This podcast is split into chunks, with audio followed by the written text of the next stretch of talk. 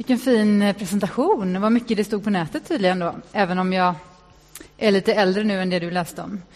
Vi sa också det när vi möttes helt hastigt här innan. Den här rubriken satte jag för två år sedan, nästan, när vi pratades vid om det här. Och sen har jag också känt samma som du, smittande. Jag, är, jag har nämligen fobi för magsjuka, så jag gör också de associationerna. Men jag kommer inte liksom fördjupa mig just i ordet smitta så mycket, men det är ändå jag vill ändå prata om någonting av detta med att dela med sig av sin tro idag. Om evangelisation, helt enkelt. Och jag vet inte vad ni känner när ni hör ordet evangelisation. Jag vet att för en del i min generation i alla fall så kan det liksom knyta sig lite i magen. Eh, man förknippar det lätt med kramp och dåligt samvete. Och ibland så tänker man på diverse mer eller mindre krystade metoder som man kanske har varit engagerad i. Jag själv, när jag hör ordet evangelisation, så tänker jag på när jag var med i KIP i högstadieskolan i Tynnered i Göteborg, där jag bodde. KIP, alltså kristen i plugget. Och då satt jag tillsammans med de två andra medlemmarna och sjöng kristna låtar i korridoren som handlade om att komma och bli som oss. Och det var nog ingen som ville det, tror jag. Nej, men, och så tänker jag på um, en kompis till mig berättade för ett tag sedan om när hon var ung. Hon eh, växte upp i Vetlanda och var med i en organisation där som jobbade med evangelisation. Och de var ute och knackade dörr i Norrland. var de och delade ut traktat. Och hon har beskrivit utifrån hennes personlighet att hon kände att det här var så jobbigt. Liksom. Det låg inte alls för henne. Och så har hon också sagt den kommentaren, man undrar ju varför vi åkte ända till Norrland, varför vi inte gick i Vetlanda kan man ju också fundera på, eller hur? Eller så tänker man på olika metoder som man har lärt sig om från A till Ö, hur det här med evangelisation går till, helt enkelt. Och mycket av det är ju bra grejer, men ibland så har det kunnat ge en känsla av att man liksom ska lura in någon i någonting, och det är ju verkligen inte det som det handlar om. Ordet evangelisation kommer ju från ordet evangelium, som ni vet, och betyder det glada budskapet. Och det som det handlar om är ju helt enkelt att jag har mött någonting, jag har mött någon och jag har någonting i mitt liv som ger mig glädje och som har blivit helt avgörande för mig. Och att jag tror att det också kan få vara det för någon annan människa. Att andra människor också behöver detta. Och ehm, Jag tänkte därför prata mer om detta, för jag menar att det här är ett väldigt viktigt ämne att tala om i den här tiden. För vi lever i en väldigt spännande tid och kommer komma in på det lite mer. Och när vi pratar om det idag så vill jag att vi ska utgå från ett bibelställe. Och jag tror att det kommer komma upp på väggen om ni inte har med er biblarna. Eh, och det är ett sammanhang i Apostlagärningarna. Jag tänkte helt enkelt ta med er till Grekland en liten stund, till Aten. Och 2000 år bakåt i tiden ungefär. Paulus har just anlänt till Aten en stad som betraktades som bildningens högborg på den här tiden. Och här frodades det nya idéer. Och Det står faktiskt i det här bibelsammanhanget att atenarna ägnade all sin tid åt att tala om det som var nytt för dagen. Inte helt olikt den tid vi lever i, tänker jag, det samhälle vi lever i. Och även om tiden har gått och samhället har förändrats mycket så fungerar ju människor i mångt och mycket likadant idag. Och trots att det alltså har gått 2000 år sedan det här utspelar sig så tänker jag att den här texten har faktiskt flera saker att lära oss om hur det går till och hur vi kan göra när vi vill dela med oss av vår tro till andra. Så jag läser, och ni har redan börjat läsa kanske. Eh, Apostlagärningarna 17, 22-31. Paulus steg fram inför Areopagen och sa Atenare, jag ser av allt att ni är mycket noga med religiösa ting. När jag gått omkring och sett på era gudabilder har jag nämligen också upptäckt ett altare med inskriften åt en okänd gud. Det som ni alltså dyrkar utan att känna till, det är vad jag förkunnar för er. Gud som har skapat världen och allt den rymmer, han som är herre över himmel och jord, bor inte i tempel som är byggda av människohand.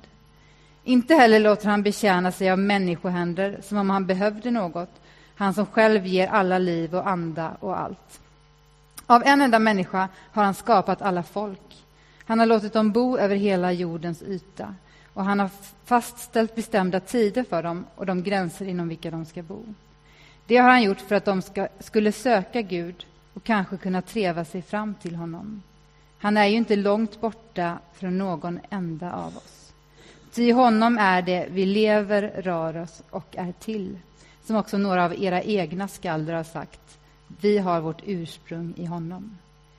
När vi nu har vårt ursprung i Gud, då får vi inte föreställa oss det gudomliga som något av guld eller silver eller sten, som något en människa har format efter sina idéer och med sin konstfärdighet. En lång tid har Gud haft överseende med okunnigheten, men nu ålägger han människorna, alla och överallt, att omvända sig. Ty han har fastställt en dag då han ska döma världen med rättfärdighet genom en man som han i förväg har bestämt därtill. Det har han bekräftat för alla människor genom att låta honom uppstå från de döda. Lite mycket text kanske, men vi ska kolla på några grejer i den här texten som jag tycker är väldigt spännande. Alltså Paulus vandrar genom Aten där tempel höjer sig mot skyn och många gudabilder trängs med varann. Och vi förstår av det här sammanhanget att han blir bekymrad över den andliga vilsenhet som faktiskt råder i Aten. Han märker att mitt i den här intellektuella och bildade staden så finns det samtidigt en stor förvirring och, och osäkerhet. Och inte, alls, inte minst alla dessa olika gudabilder visade ju på det. Men Paulus han gick alltså runt där och pratade med folk och predikade. Och Han drog åt sig väldigt mycket uppmärksamhet. Och Det var det som gjorde att de lärda, då, filosoferna där tyckte att vem, vem är det här och vad är det för lärare han kommer med? De tog med honom till det som kallades för Areopagen, en kulle nära torget där Atens domstol höll förhandlingar. Och de vill liksom höra vad är det egentligen han har att säga. Och Det är den liksom predikan då som jag läste för er nu, det han säger där. Och Den här situationen i Aten den påminner mycket om vår tid med religiös mångfald men också en stor öppenhet för andliga frågor. För det är hur jag i alla fall upplever den tid vi lever i nu. Jag menar, nu är jag ju ändå nästan 40, att det har hänt någonting under de sista tio åren i mitt liv. Jag tycker det finns en helt annan öppenhet för att prata om Gud och om tro med människor som man stöter på. Och En sak som fick mig att uppmärksamma det var för några år sedan när jag lyssnade på Sommar i P1 och jag var i köket och det var någon fotbollsspelare som hette John Guidetti som jag aldrig hade hört talas om, som pratade. Säkert vet många av er vem han är. Eh, men jag lyssnade med ett halvt öra ända till jag helt plötsligt hörde att han började prata om sin tro på Gud. Då liksom bara, hm, vad är det här? Det var liksom en ung, kaxig kille som verkligen ja, framstod just väldigt kaxig tyckte jag hela tiden i programmet. Och sen så började han då berätta om hur han inte kommer från en kristen familj, men åkte till Kenya, tror jag att det var, ja, och där lärde känna kristna människor. Och så fick han se hur de, mitt i sitt liv, som många gånger var väldigt tufft, vände sig till Gud och bad till honom i alla olika omständigheter. Att de verkligen hade en levande tro på Gud, så uttryckte han det då i P1. Och så berättade han då liksom om att de just bad och tackade för livet, trots att det många gånger var väldigt tufft. Och när han såg deras tro, berättade han, då såg han att det här är någonting som jag vill ha i mitt liv. Och så började han själv att be. Och han sa då i, i Sommar i P1 att jag upplevde liksom att jag fick kontakt med någon. Och sen dess så har jag fortsatt att be. Jag ber varje dag och tackar Gud för livet, oavsett omständigheter. Och jag minns att jag stod där i köket och bara tänkte oh, wow, liksom, en ung kille i P1 berättar om det här. Liksom det här är på något sätt ett tecken på att det är, vi är inne i en ny tid. Och undersökningar visar just detta att religionen är på väg tillbaka även i Sverige. Att det finns liksom ett nytt intresse för tro. Och man ser det inte minst bland de unga. Då kan man fundera på varför.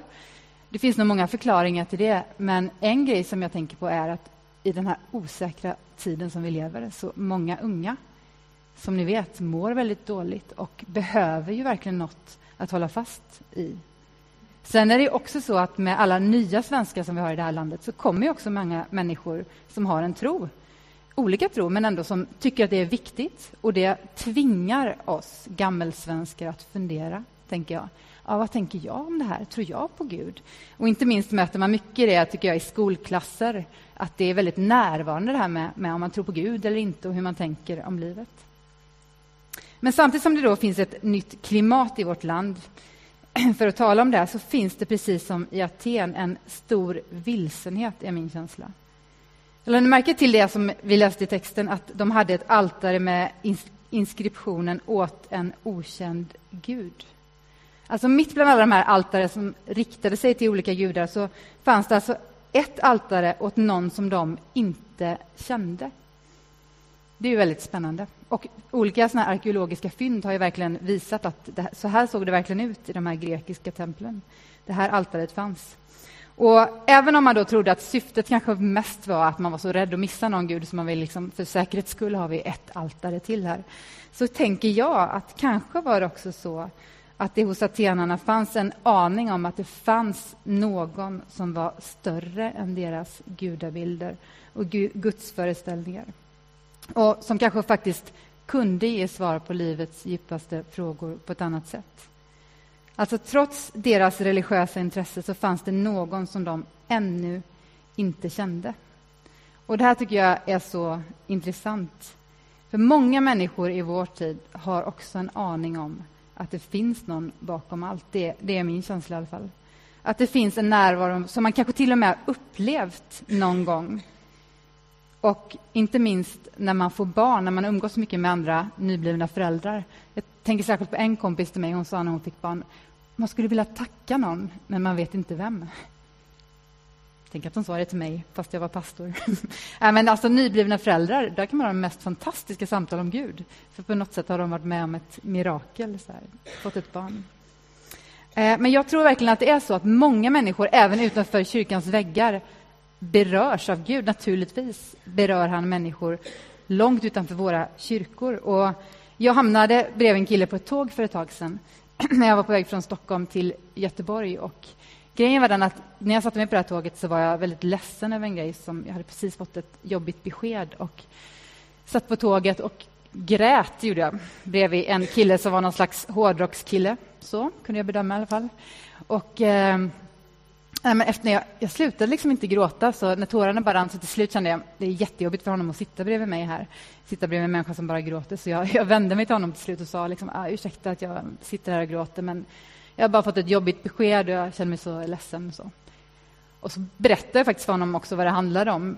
Och han lyssnade på mig och så var han så fin. Han verkligen sa tröstande ord till mig och uppmuntrade mig och liksom peppade mig att det, här, det kommer ordna sig. Och, ja, men verkligen en riktig sötnos, som ju många hårdrockare är. Det är ju bara så, faktiskt. men han var en riktigt, riktigt fin kille. Och, sen, och då blev det att jag berättade. Ja, nej, men, jag har varit med om tuffa grejer inom det här innan. Då, och Gud har verkligen visat sin omsorg om mig tidigare. Och, och jag tror att han kommer göra det nu också. För att jag är kristen, berättade jag. Och, så där. och Han lyssnade. Och sen började han berätta hur han hade gjort flera andliga upplevelser. Och berättade dem för mig och sa att ja, men han visste inte hur han skulle tolka dem. Och så fick vi ett så fint samtal, han och jag, som jag fortfarande känner mig berörd av det här samtalet. Och sen när vi var framme i Göteborg, när vi ställde oss upp och skulle gå av, så sa han liksom, ja, men det var nog meningen att vi skulle sitta bredvid varandra idag. Du behövde mig och jag behövde dig. Och jag tyckte det var så underbart formulerat, för precis så var det. Och Jag tänkte ganska mycket på det efteråt, hur den här killen hade flera ganska starka andliga upplevelser. Alltså verkligen anade att det fanns en annan dimension i livet. Men vem var det liksom han hade anat? Egentligen är det kanske inte så konstigt att vi människor känner den här aningen. Paulus säger ju i Romarbrevet 1. Eh, till allt sedan världens skapelse har hans osynliga egenskaper, hans eviga makt och gudomlighet kunnat uppfattas i hans verk och varit synliga. Hela skapelsen vittnar alltså om honom.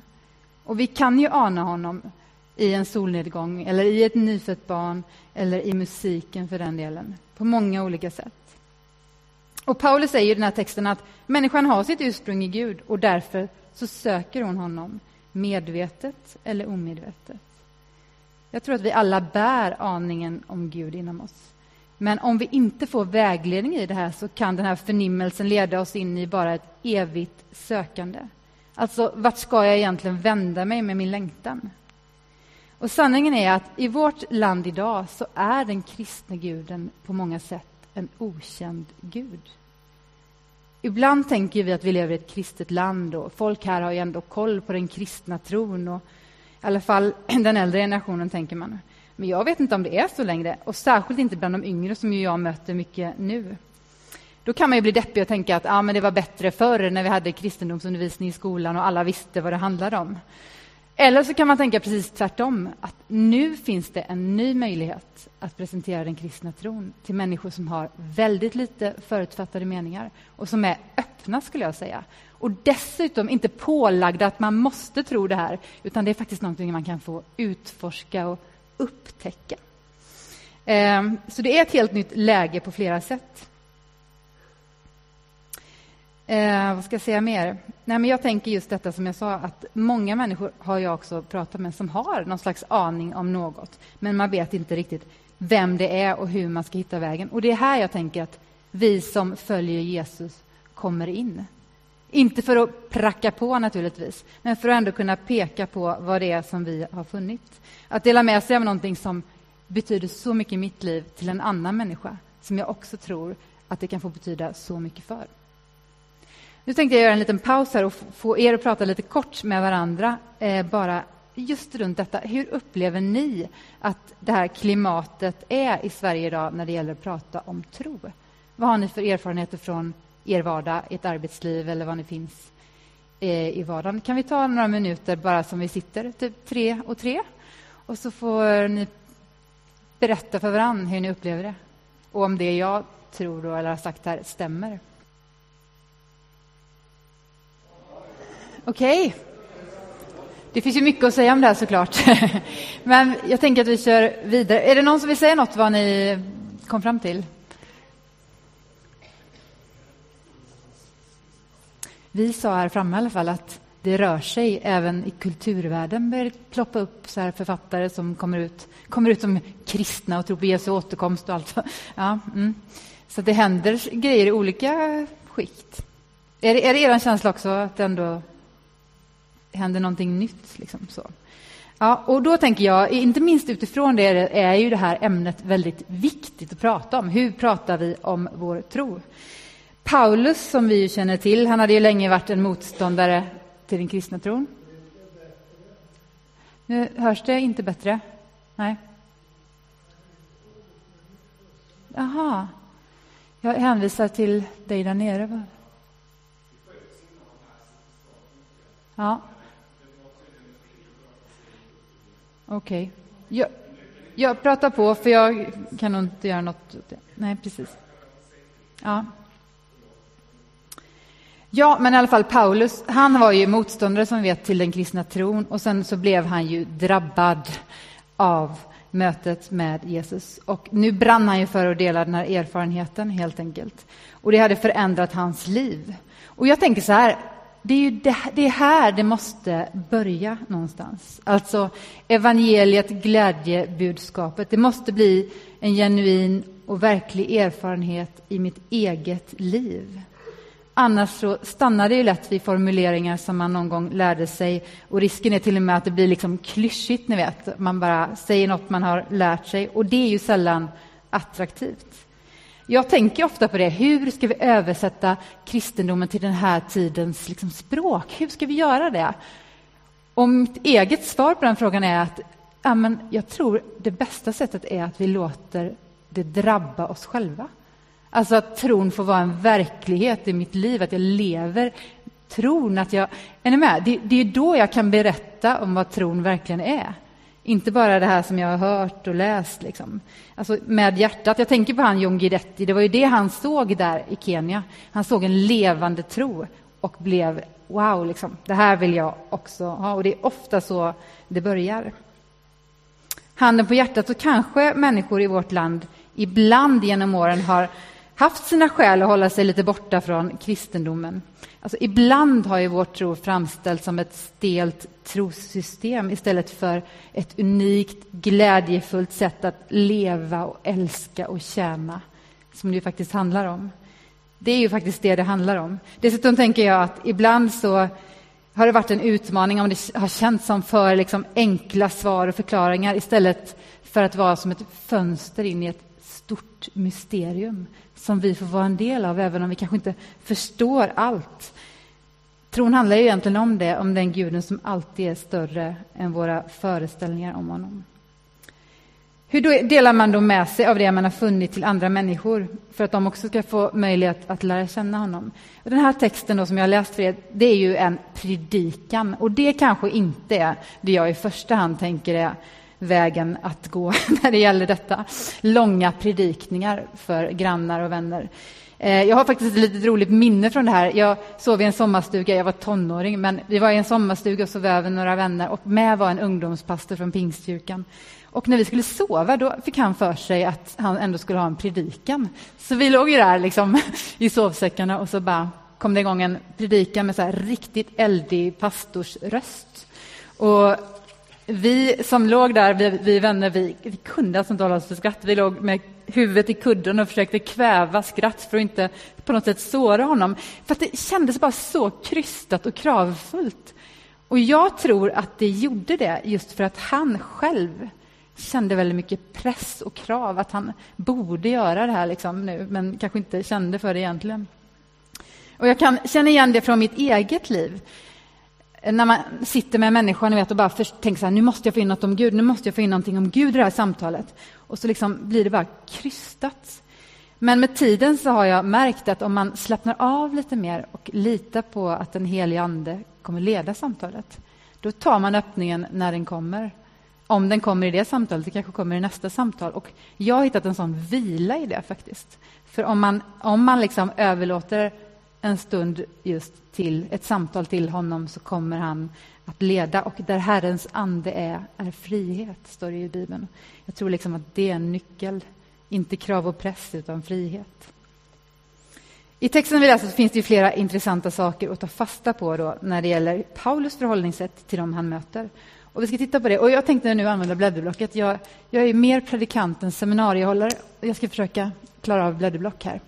Jag har inte hållit så många seminarium i mitt liv. Men jag tänkte i alla fall, en grej som jag lägger märke till i eh, texten, det är att han möter de här människorna i Aten med respekt. Även om han inte gillade deras gudabilder så klankar han inte ner på dem, utan säger istället så här Atenare, jag ser av allt att ni är mycket noga med religiösa ting. Han uppar dem till och med. Och anledningen att han kunde vara så cool i den här situationen, tänker jag, det är att han var väldigt trygg i vad han själv trodde på. Alltså, han blev inte hotad av deras olika gudar. Snarare fick han en nöd för dem och tänkte istället att de här, just de här gudabilderna de visade att Gud hade en chans i Aten. Ja, alltså, de gav faktiskt uttryck för en längtan hos de här människorna. Och Det var liksom den längtan som han tog tag i. Och Jag har tänkt på det, i en tid som denna när folk tror på lite allt möjligt, stenar, kristaller och energier och allt sånt där. Jag vet inte om ni möter det? Jag tycker jag möter ganska mycket faktiskt människor som tror på de grejerna. Och då, jag märker hos mig själv att det kan vara lite lätt ibland att himla med ögonen och tänka, äh, vad är det där liksom? så tänker jag att man kanske istället ska tänka lite mer som Paulus. Att tänka att det där, det står ju just för den längtan efter det gudomliga som vi alla bär på, tror jag.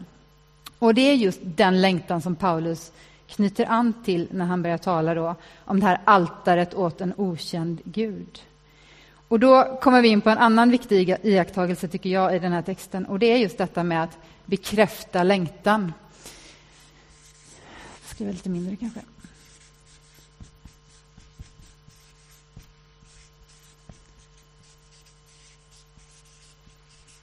Oops, så. Fick jag till det? Så. Jo, han tar alltså utgångspunkt i deras föreställningsvärld för att tala om den Gud som han tror på. Alltså han fyller på det som redan är välkänt för dem med nytt innehåll. Är ni med på vad jag menar med det i texten? Alltså, han säger, ni har alltså bett till honom utan att veta vem han är, men det är om honom jag vill berätta. Och så berättar han om den Gud som han har mött för de här lärda atenarna. Och jag tror att det finns faktiskt många tillfällen i våra möten med människor då vi också kan bekräfta den längtan som redan finns och som kan ta sig olika uttryck, men den faktiskt finns där hos människor. Det finns en nyckel i just detta att ta utgångspunkt i de erfarenheter och tankar som människor redan har. Och för ett tag sedan så lunchade jag med en vän till mig som jag har känt i ganska många år. Och de sista åren så har hon just varit så här inne lite på nyandlighet. Inte jätteseriöst, men lite mer på hobbynivå, men, men ändå.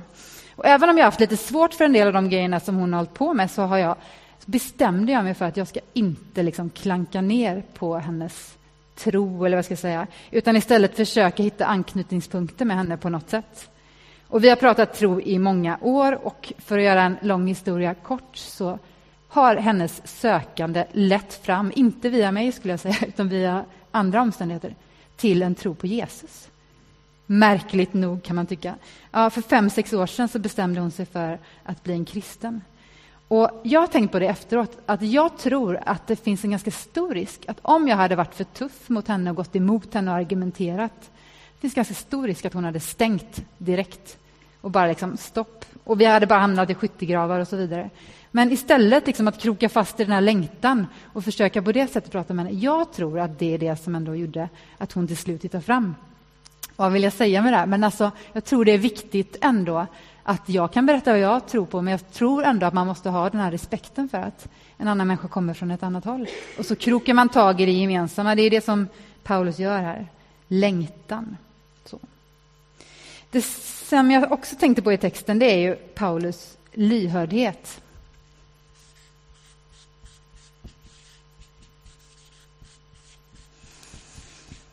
Det är kul att skriva med såna här tjocka pennor faktiskt. Okej, okay. Paulus han har förstått att längtan förenar. Därför kunde han frimodigt tala om den här guden som han trodde på. Och om man studerar det här talet noga då, som han håller så kan man bli fascinerad över hur insatt han var i åhörarnas begreppsvärld och hur han använder den hela tiden för att få fram sin poäng. Han citerar alltså deras filosofer och skalder i den här predikan som vi läste. Och om vi hade varit där så kanske vi till och med hade tyckt att han gick för långt, tänker jag, när jag läste texten. Men, men han vet vad han gör, Paulus. Och istället då för att fördöma dem så, och förkasta de här filosoferna så använder han dem och hittar hela tiden så här gemensamma nämnare med sina åhörare. Sanningar som de också kan skriva under på, liksom. de är med så. Och sen så fogar han upp detta allting till bilden av den Gud som har, har visat sig genom Jesus Kristus. Och Det här sättet att tänka är inget nytt för Paulus. Han har ju insett, det läser vi på andra ställen, vikten av att sätta sig in i den miljö som hans medmänniska befinner sig i. På ett annat ställe så säger han, för att nå judarna har jag varit som en jude. För att nå dem som är utan lag har jag varit som en utan lag. För att nå de svaga har jag varit svag. Man kan ju möjligtvis tänka då att han på något sätt lurar folk eller liksom uppträder falskt, men jag tror inte alls att det är det, han, det det handlar om, utan han vill förstå var de här människorna kommer ifrån för att faktiskt kunna möta dem på bästa sätt. Det handlar liksom om att lyssna in och sätta sig in. Det handlar just om lyhördhet. Och nu jobbar jag på Ekumenia, barn och ungdomsorganisation på riktigt är det så att jag har kollat på tre avsnitt av Paradise Hotel bara för att få en känsla vad är det de kollar på. Jag har laddat hem den här appen Snapchat. Liksom. Jag är ju för gammal för den egentligen. Men jag bara känner att jag måste förstå deras värld. Och I veckan var jag lyssnade på en filosof som pratade om ungdomar i den här tiden. Och det är ju ett annat spår man skulle kunna prata länge om. Men det vill jag säga här. Den filosofen har gjort massa studier på unga idag. Och En av de grejerna som fastnade mig var att han sa de flesta unga idag har ingen annan vuxen som de kan prata med förutom sina föräldrar. Och det är inte alltid så lätt att prata med sina föräldrar. Och han sa att eh, ja, det var åtta av tio ungdomar hade svarat det i den här undersökningen. Och han sa, här har ju ni som kyrka en enorm möjlighet. Ni har alla åldrar. Starta mentorskapsprogram. Peppa de äldre att ta, ge sig in i de yngres liv. För det är så värderingar formas, pratar han om unga idag umgås mycket runt spel och liksom, vet, alla är lika vilsna och de leder varandra men ingen vet vart. Alltså vuxna verkligen behövs i den här tiden. Jag bara skickar med det som ett sidospår, men jag tyckte det var väldigt intressant. Ja, men jag tänker så nu, jag måste sätta mig in i den unga världen. Och hur ser det ut runt dig, där du jobbar eller där du finns i din vardag? Hur ser de, dina medmänniskors värld ut? Kanske behöver du lära dig ännu mer av den, tänker jag, för att ännu bättre kunna tala in i deras liv. Sen har jag skrivit upp vara människa eh, som en till punkt. Och jag skriver MSK, så förstår ni vad jag menar. Så. Eh, jag tror också att Paulus hade insett att även om människor till det yttre kunde vara olika så är vi ju väldigt lika och vi kämpar alla med livet på ett eller annat sätt. Vi är både starka och svaga och djupast sett så bär vi på samma längtan, tänker jag. Och när vi inser det, då kan vi liksom mötas på samma nivå och dela livet på riktigt. Och jag, jag tänker på en situation när jag, jag jobbar ju som sagt länge, i tolv år i den här församlingen i Sundbyberg, Centrumkyrkan. Och de senare åren där drog vi igång ett socialt arbete. Och en gång när vi satt, jag och tre stycken från den där sopplunchen utanför kyrkan och pratade, så började de, någon började berätta om sitt liv. Och just då hade jag en ganska jobbig situation i mitt liv. Och så berättade jag om det, liksom, om oro, tvivel, och, men också om hopp. Och så delade de sin situation, självklart helt annorlunda än min. Men vi möttes liksom på samma nivå på något sätt. Och jag bara kände, det, det, det här att liksom... Jag talar lite fritt här, men ibland känner jag att jag själv har vuxit upp med någon slags inställning, ni vet att jag ska alltid som kristen hjälpa andra. Vi som kyrka ska hjälpa vårt närområde och det är jätte, jättebra. Men jag tror också att det händer någonting när vi också vågar visa svaghet.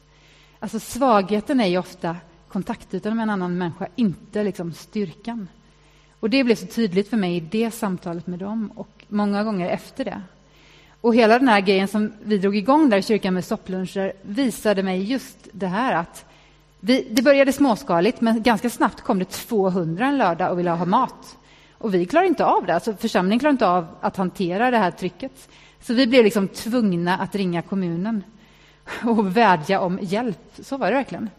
För första gången fick vi, eh, frågade vi om hjälp, insåg jag. Vi hade inte gjort det innan. Och plötsligt dök det upp. Liksom. Konsum började ge mat och folk kom dit som aldrig satt sin fot i vår kyrka och hjälpte till, lämnade kläder, bre mackor och allt vad det var. Det hände någonting när vi behövde, när vi var i behov. Och jag tänker att vi har så mycket att lära här, både som privatpersoner och som kyrka. Att svagheten är många gånger kontaktytan, inte det här perfekta, starka. Ja, ni förstår min poäng, va? Eh, nu kommer jag helt av mig, jag lämnar mitt manus. Och, jag tänker ändå att detta att vara människa, att mötas på samma nivå, det är otroligt viktigt. För det här med att man ska leva ett perfekt liv och ha alla svar, vem orkar närma sig en sån människa? Inte så många, tänker jag. Men när vi möts på riktigt, äkta, då kan det hända fantastiska grejer. Jag tror det var Frank Mang som sa när sår läggs till sår får vi en helande gemenskap. Jag tror det ligger jättemycket i det, när vi släpper garden och vågar vara äkta. Sen är min femte, då, sista här, det, var, det är ordet dialog. Ehm, att dela med sig om sin tro handlar inte om en enmansshow-monolog, ni vet, där jag bara pratar på om allt som jag tror på och aldrig lyssnar, utan det handlar ju om respekt och ömsesidighet. Och jag tänker att det handlar mindre om att ha de rätta orden och argumenten och mer om att lyssna in var den andra personen befinner sig. Och här är ju väldigt intressant att fundera på hur Jesus var, eller hur? När vi läser evangelierna. Han ställde många frågor och han gav väldigt korta svar. Har ni tänkt på det? Där har jag någonting att lära, tror jag. Han talar inte så mycket om hur man borde tänka eller göra, utan utmanade folk att tänka själva. Att själva dra slutsatser. Och det är det bästa sättet att växa och komma vidare, tänker jag. Ett sånt samtal. Och jag tänker ofta på det. Om någon frågar mig så här, men tror du på ett liv efter döden? kan man ju få av någon ungdom. Lite kaxigt sådär. Och då kanske jag säger, ja, ja men det gör jag. Och sen så har jag lärt mig nu att jag frågar alltid tillbaka. Vad tror du då? För att då blir det inte att man liksom, i försvarsställning, nu ska jag försvara det här, och så här utan ställ, ställer man frågan tillbaka, då tvingas den andra också bara, ja. Och så blir det liksom ett samtal och en dialog. Och det tror jag är otroligt viktigt just när det gäller det här. Att man inte bara kör på sitt eget, utan faktiskt frågar. Och, och, och det räddar en också, ska jag säga, som kristen, för man kan ju ibland bli upptryckt i ett hörn. Så här, vad tror du? Och så bara, men vad tror du då? Är ni med? Då, är man liksom, då har man avväpnat situationen lite. I hela den här predikan på Areopagen så, som Paulus håller så finns det inte ett enda uttryck av hårdhet, tänker jag, när jag läser den här texten. Tvärtom så handlar hela den här predikan om att visa respekt och hitta, hitta anknytningspunkter och vara lyhörd för deras situation. Men trots att han är då mjuk och tillmötesgående så tummar han ju ingenting på vad han själv tror på. Och åhörarna de har nog liksom kunnat känna igen sig liksom hela tiden i den här predikan. Han resonerar med dem på olika sätt. Ända till han börjar prata just om det här specifika kristna budskapet. Jesus från Nasaret som dog och uppstod. Då krockar det totalt med hela deras föreställningsvärld. För grekerna de tänkte ju, de hade liksom svårt att tänka detta att Gud blir människa. Alltså, de var ju inne på detta med andlighet och det mänskliga väldigt åtskilt, så det var ju väldigt provocerande, tänker jag, för dem. Men det är ju den guden vi tror på som inte skyr det mänskliga, utan tvärtom som Stig ner för att dela våra villkor och möta oss precis sådana som vi är, också precis så som våra liv är den här dagen. Och eh, Paulus sa ju det, han är inte långt borta från en enda av oss. Det är honom vi lever, rör oss och är till. Han är inte till bara för några få, han, han söker ju varje människa. Och jag är övertygad om att Gud kan beröra folk på många olika sätt. Men Bibeln är ändå väldigt tydlig med att han vill använda oss. Han tror på oss. Och när jag var yngre så var jag väldigt frimodig. Jag kommer från en frimodig släkt, skulle jag vilja säga. Några av dem sitter där. Vi har någon sån gen. Men när jag var, var, var liten, då, för jag, jag påminner om det för ett tag sedan. Jag var ute på gångbanan när jag växte upp och så träffade jag en gammal kompis som växte upp på samma gård som mig. Och så sa, vi stod och pratade ett tag, så sa hon efter ett tag bara, ah, jag kommer ihåg eh, när vi var små, för du, du ville ju alltid leka en eh, väldigt konstig lek. Du, du ville att vi skulle leka bönegrupp, sa hon då. Och jag var what? Jag hade inget minne av att jag lekte bön. Ja, men vi skulle liksom sitta i en ring och gå en runda så fick alla be och så här. Liksom.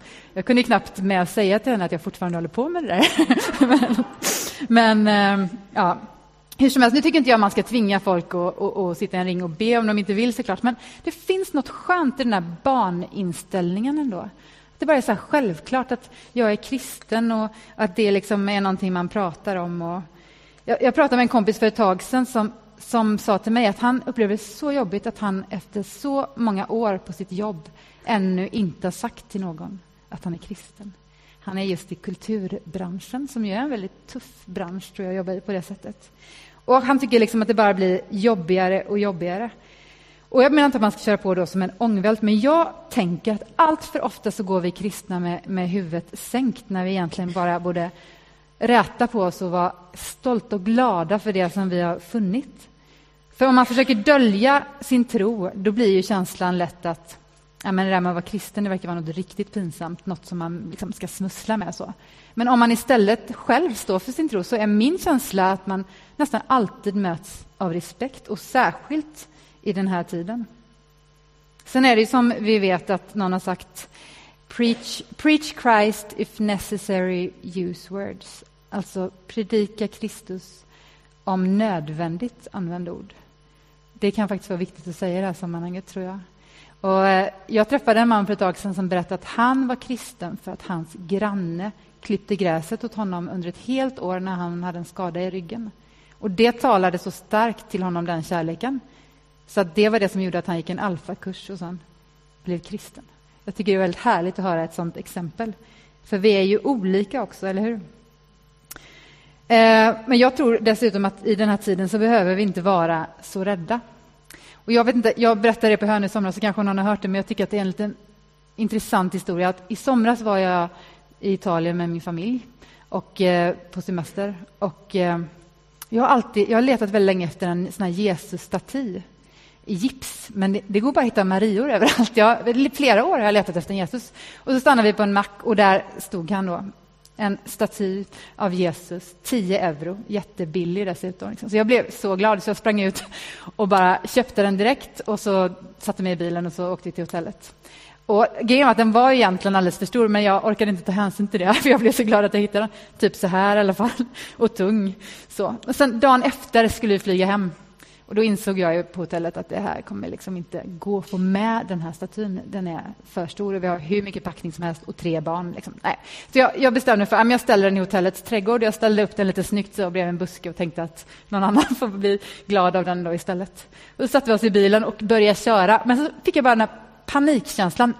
Bara skrek till min man, bara, nej, stanna bilen, jag måste ha med Jesus. Alltså det blev symboliskt för mig att jag, liksom, jag kan inte ha så mycket packning att Jesus inte får plats. Liksom. Så jag, vi backade verkligen tillbaka och jag gick och hämtade statyn och så satt jag med den i bilen. Så här då. kom vi fram till flygplatsen och då blev det ju helt uppenbart att vi har ju redan för mycket packning. Det går inte att få med den här.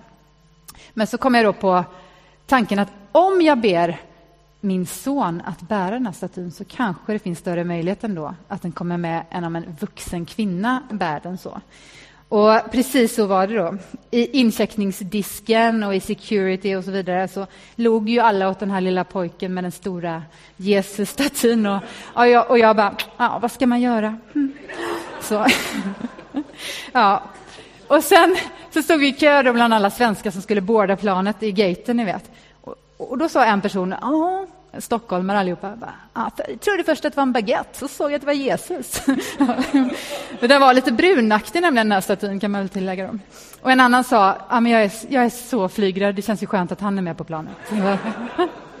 och hon ädade mig på Facebook för övrigt, så det är lite spännande. Ja, eh, och en tredje person sa till mig helt uppriktigt så här, men varför har du köpt den här? Är det för att ha den i trädgården eller betyder den någonting för dig?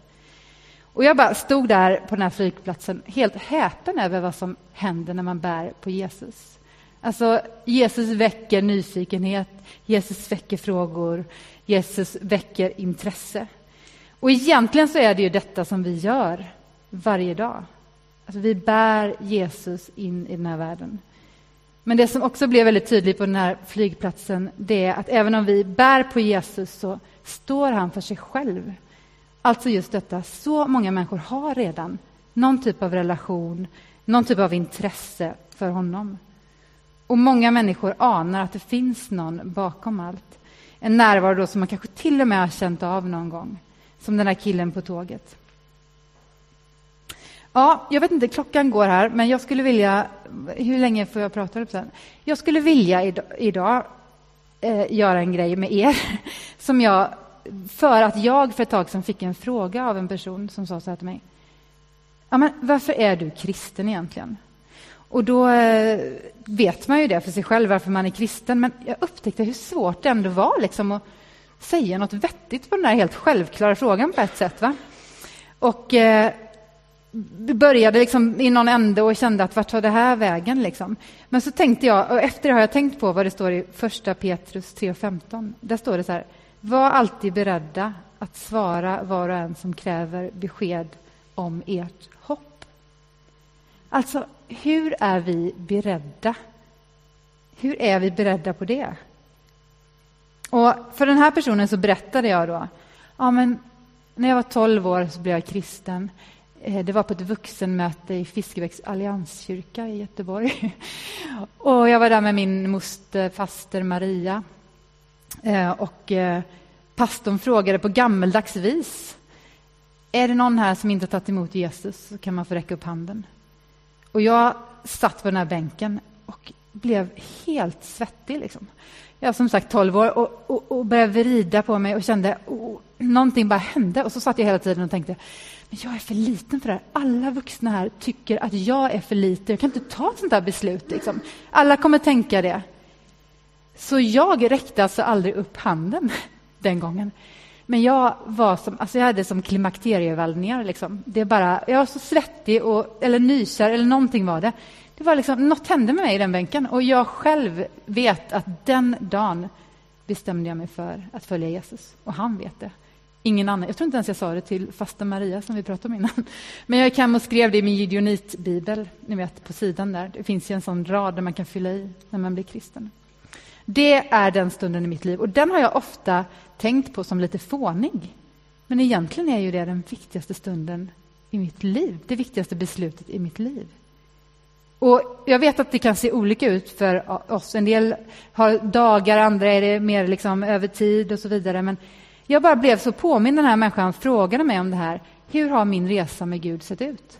Och vi pratade om ja, men hur jag gick på bibelskola, hur jag fick lära mig mer, hur jag erfor Gud. Men också om hur livet har varit tufft med och att det inte har varit en spikrak väg. Och att liksom, jag tänker ofta är det ju just kriserna i våra liv som är någon slags milstolpe ändå, där vi på nya sätt får erfara Gud. Och jag, hade ju ett, jag födde ett barn som... Mitt första barn dog nästan i förlossningen och det var ju tufft länge efteråt. Och det, hela den situationen, liksom, då var jag ju pastor, jag hjälpt många andra. Liksom. Det skakade ändå om mig enormt liksom, när det kom så nära. Och alla mina egna frågor runt Gud och tron. Och, och, men då sa jag i alla fall till den här personen, men det som det har gjort med min tro den här tiden, det är att min tro betyder tillit. Och just det har vuxit. Jag kanske inte har helt självklara svar alltid, men jag, min tillit till Gud, att han ändå är med, även när livet är tufft, det har vuxit.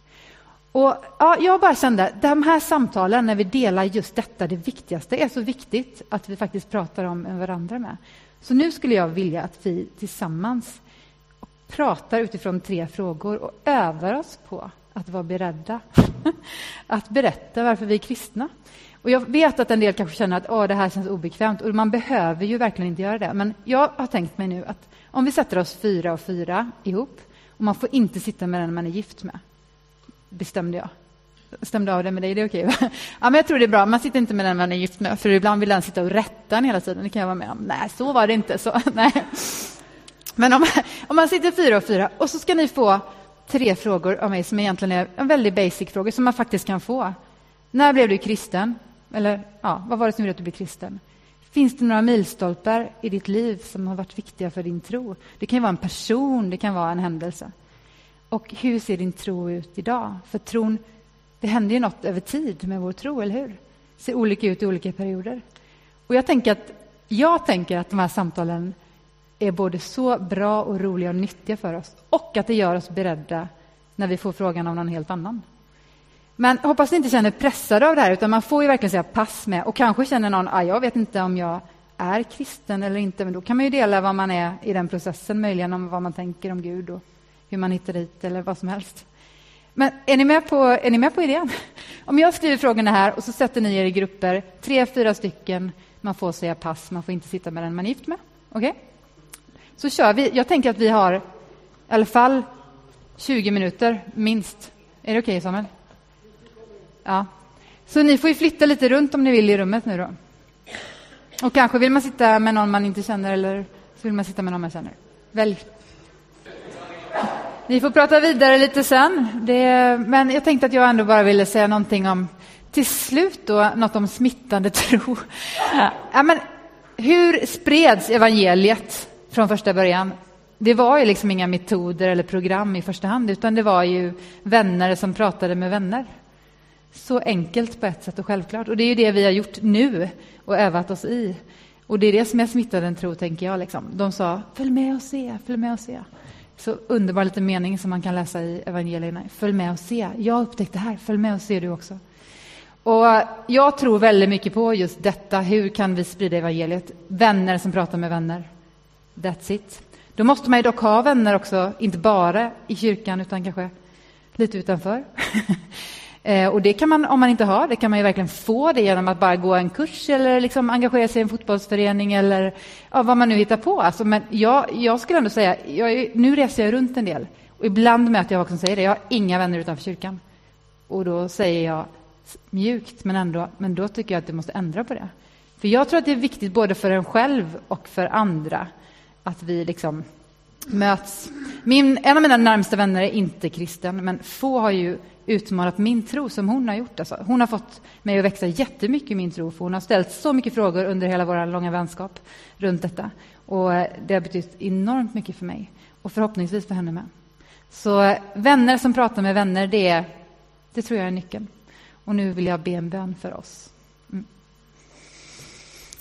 Herre Jesus, tack för den här samlingen som vi har fått ha tillsammans. Och tack för alla de olika berättelser som vi har fått dela, där du har funnits med i våra liv och visat dig på olika sätt. Herre, tack att du längtar efter att dra oss ännu närmare dig, att vi ska få leva hela våra liv inför din blick och att du är med oss i allt. Herre, jag vill be för oss, var och en här inne där vi finns i vår vardag. Du vet var vi finns, du vet vilka människor som finns runt omkring oss. Herre, jag vill be att du ska just leda oss med din heliga Ande. Inte på ett konstlat, krystat sätt, utan så som du gör, bara frihet. Och att du ska leda oss till människor som faktiskt eh, behöver få höra om dig och där vi kan få på olika sätt visa på dig med våra liv. Herre, jag ber att du ska faktiskt lägga människor på våra hjärtan eh, som finns runt omkring oss och ge oss nycklar eh, i hur vi kan möta dem på bästa sätt.